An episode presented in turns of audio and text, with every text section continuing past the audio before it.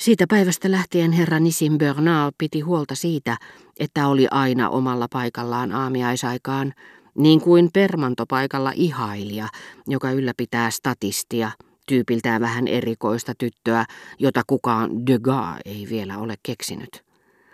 Herra Nissim Bernard nautti seuratessaan ruokasalissa ja sen äärirajoillakin, missä kassarouva könötti palmunsa alla pojan pyörähtelyä hänen palvelessaan muita asiakkaita, mutta vähemmän herra Nissim Bernardia nyt, kun tämä ylläpiti häntä, joko siksi, ettei nuoren kuorolaisen mielestä kannattanut kohdella yhtä huomaavaisesti sitä, joka muutenkin rakasti häntä, tai sitten tämä rakkaus oli hänestä ärsyttävää, tai hän pelkäsi, että se paljastuessaan pilaisi häneltä muut mahdollisuudet.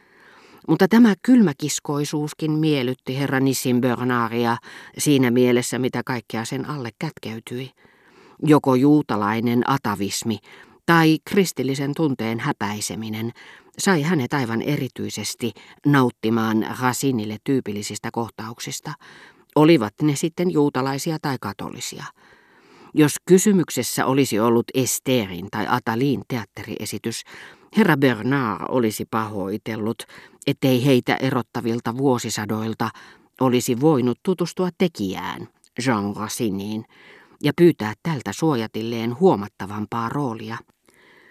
Mutta aamiaismenot, kun eivät olleet kenenkään kirjailijan työtä, hän tyytyi pysyttelemään hyvissä väleissä johtajan ja emeen kanssa, jotta Israelin poika sai toivomansa ylennyksen ja nimitettäisiin tarjoilijaksi tai peräti edeskäyväksi. Hänelle oli jo tarjottu viinurin paikkaa mutta herra Bernard pakotti hänet kieltäytymään. Silloinhan hän ei enää olisi voinut päivittäin katsella, kuinka poika kirmasi vihreässä ruokasalissa ja palveli häntä kuin vierasta. Se oli niin suuri nautinto, että herra Bernard palasi joka kesä Balbeckiin ja söi siellä ollessaan aamiaista ravintolassa, mutta herra Block päätteli, että ensimmäinen näistä tavoista johtui runollisesta mieltymyksestä maalaukselliseen valoon ja auringon laskuihin tällä muita rakkaamalla rannikolla ja jälkimmäinen vanhan pojan piintyneistä tottumuksista.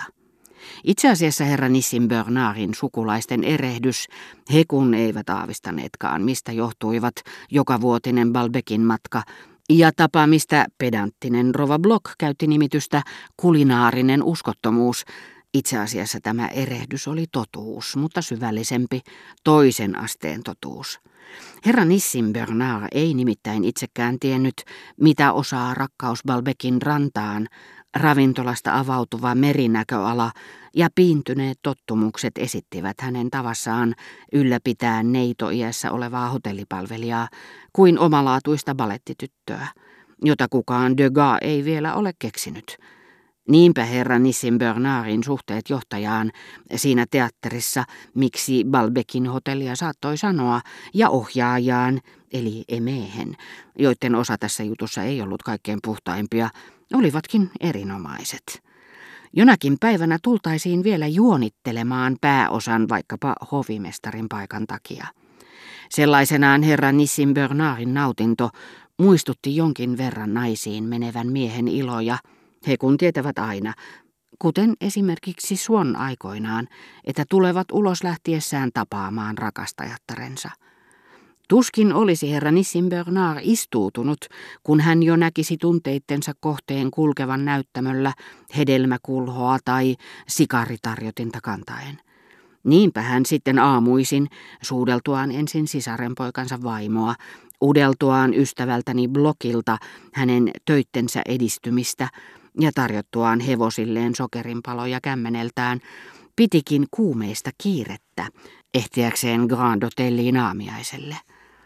Talossa olisi voinut tuli päästä irti ja rouva Block saada kohtauksen. Ilmeisesti hän olisi lähtenyt sittenkin. Ja hän pelkäsi kuin ruttoa kylmettymistä, joka olisi voinut kaataa hänet vuoteeseen.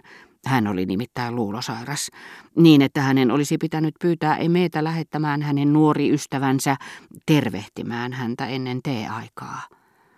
Sitä paitsi hän rakasti käytävien, soppien, salonkien, aulojen, vaatesäiliöiden ja ruokakomeroiden muodostamaa labyrinttia, miksi Balbekin hotellia saattoi nimittää. Juuriltaan itämaisena hän rakasti seralieja, ja kun hän lähti illalla ulos, hänet nähtiin sen mutkia salavihkaa tutkimassa. Sillä välin, kun herra Nissim Bernard uskaltautui kellarikerroksiin nuoria leviittoja etsiessään, yrittäen tosin pysytellä piilossa ja välttää skandaalia, niin että mieleen tulivat juutalaisnaisen säkeet Au Dieu de nos pères, parmi nous de sang, cache nos mystères, à l'œil des méchants. Tule luoksemme isiemme Jumala, peitä vainoijien silmiltä meidän salaisuutemme. Minä nousin yläkertaan tapaamaan sisaruksia, jotka kamarineidon ominaisuudessa olivat seuranneet vanhaa ulkomaalaista rouvaa Balbekiin. Hotellien kielellä heitä kutsuttiin kuriireiksi, mutta François, joka kuvitteli, että sillä oli jotakin tekemistä viestinnän kanssa, puhui omalla murteellaan läheteistä. Hotellit puolestaan ovat ylväästi pitäytyneet aikaan, jolloin laulettiin setään courrier de cabinet. Hän on ministerin kuriiri. Niin vaikeata kuin asiakkaiden olikin käydä kuriirien huoneissa, ja vice versa, olin mitä pikimmin solminut läheisen, mutta pyyteettömän ystävyyssuhteen näiden kahden nuoren naisen, neiti Marie Ginesten ja rouva Celeste Albareen kanssa. Syntyneet kun olivat Keski-Ranskan korkeiden vuorien juurella, purojen ja koskien maassa, vesi virtasi heidän kotitalonsa allakin ja pyöritti myllyä, jota tulva oli moneen otteeseen ehtinyt vaurioittaa. Heissä tuntui säilyneen niille ominainen luonnekin. Marie Ginest oli johdonmukaisemmin nopea ja äkkinäinen. Celeste Albaré oli pehmeämpi, haaveellisempi, tyyni kuin järven selkä mutta pystyi pelottaviin kuohahduksiin, jolloin hänen raivonsa toi mieleen tulvan vaarat ja pyörteet, kun ne mukaansa tempaavat ja tuhoavat kaiken mennessään. He tulivat usein aamulla katsomaan minua, kun olin vielä vuoteessa. En ole ikinä tavannut niin tahallisesti tietämättömiä ihmisiä. Koulussa he eivät olleet oppineet kerrassaan mitään, mutta heidän puheessaan oli sittenkin jotakin niin kirjallista, että ilman äänen suorastaan villin luonnollista sävyä heidän sanojaan olisi voinut pitää teennäisinä. Ihastuttavan tuttavallisesti, niin että sanaakaan en muuta huolimatta kohteliaisuuksista, jotka eivät ole tässä minua vaan Selesten omalaatuista neroutta kiittämässä, tai moitteista, yhtä ansaitsemattomista, mutta vilpittömistä, joita hänen sanoihinsa sisältyy. Celeste huudahti katsellessaan, kuinka kastoin voisarvia maitokahviin. Voi tätä pikkupeikkoa, jolla on tukka kuin korpin siipi. Voi tätä viekastelijaa.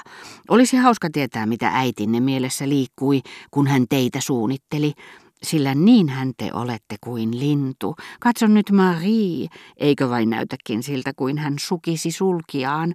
Katso miten notkeasti hän kaulaansa kääntää ja näyttää niin köykäiseltä, että tuntuu kuin hän juuri opettelisi lentämään.